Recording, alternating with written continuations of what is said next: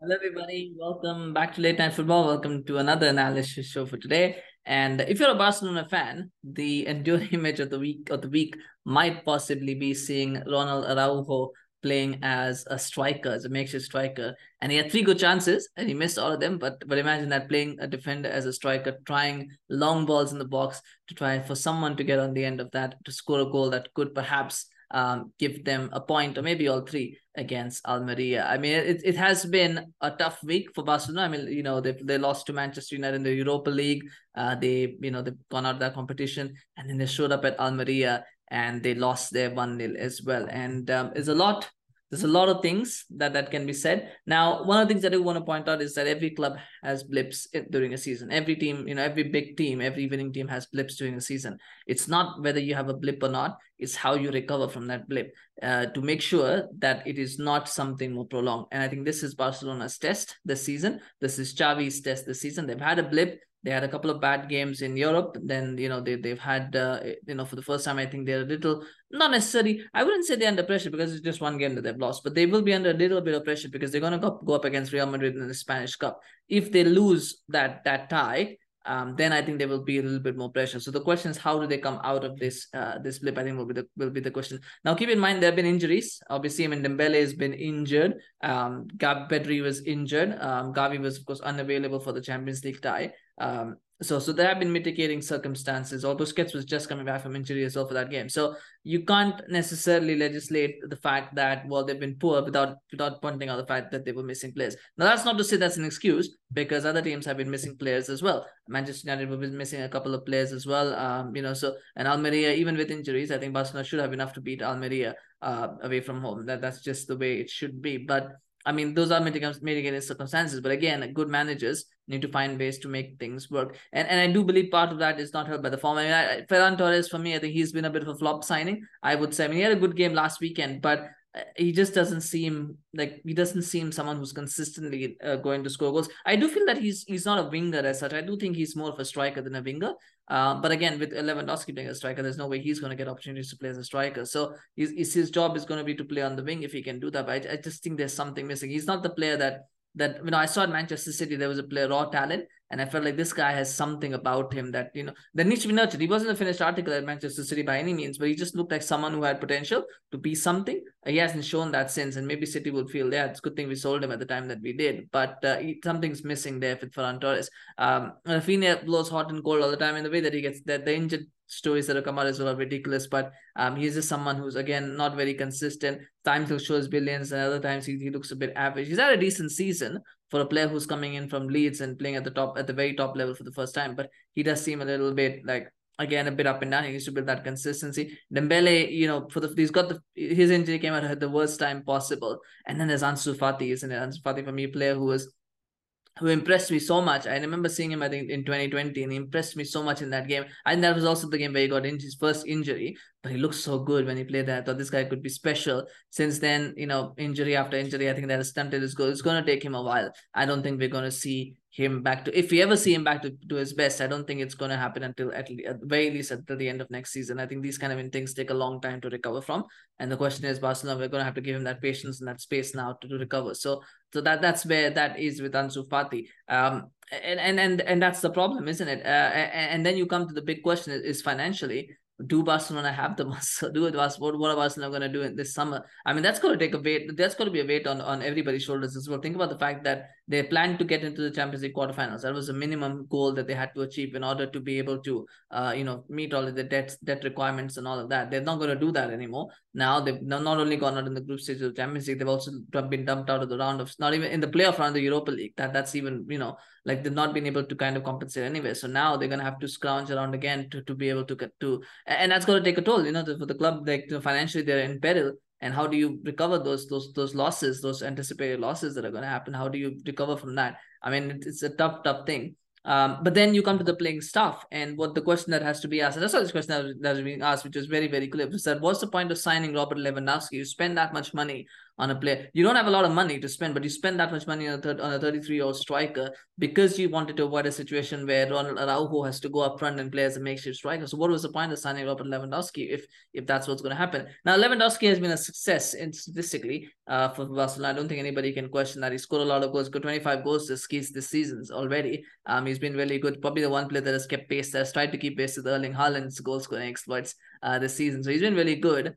But then you ask the question, isn't it? Did they need to spend that much money on a striker at a time when they didn't have a lot of money to spend and on a, on a player who's probably not going to have any resale value as well? So do you really want to pay that much? And you know, in games like this where he can't, where you know, and, and I don't think he's been very good uh, this season in Europe for Barcelona. I don't think, and the fact is that he hasn't. I mean, he scored only one goal across the two games against Manchester United, which was a penalty. Um, he's he hasn't been able to take Barcelona into the round of 16 of the Champions League.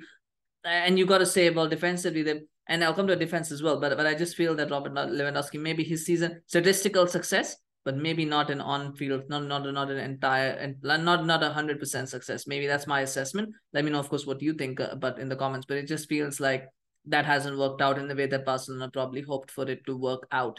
Um, and then you talk about the defense. I mean, that defense is supposedly one of La, uh, La Liga's Europe's best defense, actually statistically La, La Liga's best defense. But is it really? Is it really the best defense in in you know? Is it really a defense that worthy of pace? I still feel Barcelona's best centre back pairing has got to be Araujo and Koundé. That's got to be their best centre back pairing because that because that is the one that's got to be working. The problem is because they also signed Christensen, because they've also signed um, you know, uh, uh Mar- you know Marcos Alonso because they have Eric, and that's fine that you have Eric Garcia as backup because they've signed Christensen as well. Now they've got to play him, so he's playing along, so he's got to play in that centre back. So then Koundé gets pushed out to the right back role. Again, they don't they don't have any obvious right backs by the way. If they have no, they have no right backs. They've had to play Marcos Alonso as right back. Hector Bellerin was signed in the summer, then sold in, in January in one of the weirdest deals that I've ever seen uh, happen. I mean, probably was just to make some money off of that deal, but it's so weird that they signed him for just six months. But that's the thing. These are these, are, and then of course the emergence of Balde means that they didn't actually need Marcos Alonso either. They didn't really need Marcos Alonso because now they've got three left backs and they've got no right backs. So yeah, it's just it's things like these, right? Decisions like these that make you scratch your head a little bit with that defense as well. But because of the fact that that they're that they're playing Araujo, they're playing Koundé out of position, and therefore Araujo has to partner with Christensen, I think that does impact the defense a little bit. I did mention in the last game as well that playing Christensen and uh, Garcia together. Now I get it, you know, you need to rotate to Nunes West. I understand that. But the problem is because you're playing Christensen and Garcia together, they're very slow defenders. And that means you're always going to be vulnerable. If playing a high line, you're going to be vulnerable to the ball over the top. And that is what happened. And that's how the goal came. So again, if you had played, if they had a right back, right? Um, if they had a right back that could play a right back, then Koundé could be could play a centre back, and you don't rotate both. You maybe you maybe you still have one centre back that's Koundé or one centre back that's Araujo, and then you kind of have the other centre back who can afford to be a little bit slow because you still got that pace of those two guys. But because they didn't have that, because they had to, because one of them has to play right back, um, therefore, they cannot rotate in the center back positions, if that makes sense. So there are issues there for Xavi to address. The question is, how many issues are going to be addressed in the summer? I mean, will Xavi stay at the end of this summer? I think he will, because I don't think Barcelona can afford to sack him at this point. So, I mean, he will stay, but then the question is, how much money will they have to spend? They And I, again, mentioned this about the start. Barcelona have a very talented youth academy. For After a long, long time, they've got a really talented core, core group of youngsters coming through. So all they need to do now, all they needed to do was just spend on you know talented youngsters players with potential bring in no need to go out and try and spend crazy money they don't need to do that that's exactly what they did they went on and they spent crazy money on Lewandowski Raphinha they tried to buy everybody that they could buy and ultimately, you know, Marcos Alonso, Andreas Christensen, although he was a free transfer, Jules Koundé, this went and started buying players. And that's the last thing that you want to do when you're a club in trouble. And I think that therefore there, I think the credit has to be given to Real Madrid because they were under similar sort of financial strain. But they've kind of been prudent about it. They've said, no, that's fine. We're not going to go and spend beyond our means. Doesn't matter if we have to take a year or two years, you know, like sort of um, be a little bit lean, we'll do that because then we can go back and we can do what we need to do. But I just feel Barcelona went the other way. It was risky. On both sides were risky. I just felt Real Madrid's approach had less risk to it because they're never going to drop out of top four. So all you're really doing is you maybe your maybe your trophy count gets a bit of a hit, maybe your brand value takes a bit of a hit, but over long term you recover. Barcelona just said, fine, we'll just spend our way out of trouble. We'll spend a lot of money, and what that will do is we'll be able to win a couple of trophies. We'll get that, you know, we'll get those that revenue coming back in. Maybe that will give us a little bit more, uh, you know, cash in the marketing world as well it just didn't work, did it? It didn't work out. And maybe Chelsea heading down that road as well. I don't know. But um, it, it is, there are, pro- now these are long term problems. This is not the problem with this week, by the way. The, the, the issues for this week, I think, will be to try and get Dembele back fit as soon as possible because he gives he gives Barcelona something that is that is abs- that no other player in this team can give. Right? He has that directness, that pace, that combination of of of, tech, of you know technique, direct uh, of you know of of uh, of being technically sound being direct and having that pace. I think that's something that nobody in this team has. So they need to get him back fit as soon as possible. I also think that um, Gavi at, at, at the, the wings is wasted. I mean, I know why he plays it because they don't have money options, but I just feel he's wasted on the left wing. He he needs to be playing centrally. I mean, they've got to figure that part out as well. Maybe they need to switch positions, formations, or something. But playing on the left wing, it, it just feels a waste of his talents, to be honest. Um, and, and then they need to figure out the situation with um, with Ferran Torres and with Ansu Fati, what they want to do with those guys, and how and how they want how they see them being integrated into the squad going forward. The good thing from Barcelona's perspective, because now is that they don't have to play that many games. They're going to play one game a week. You know, maybe this this uh, you know the two Spanish Cup games will probably be the last when they'll play midweek, and then if they make it to the final, they'll have one more. Um, but again, that won't sort of be like, but that'll be like a midweek sort of game. But uh, it really, this I think this next two weeks are probably the only time when they're really going to be feeling stretched a little bit. After that, I think it should be um, fairly still sparing in terms of in terms of schedule. So it's really about figuring out how they want to build how to how they want to rotate their squad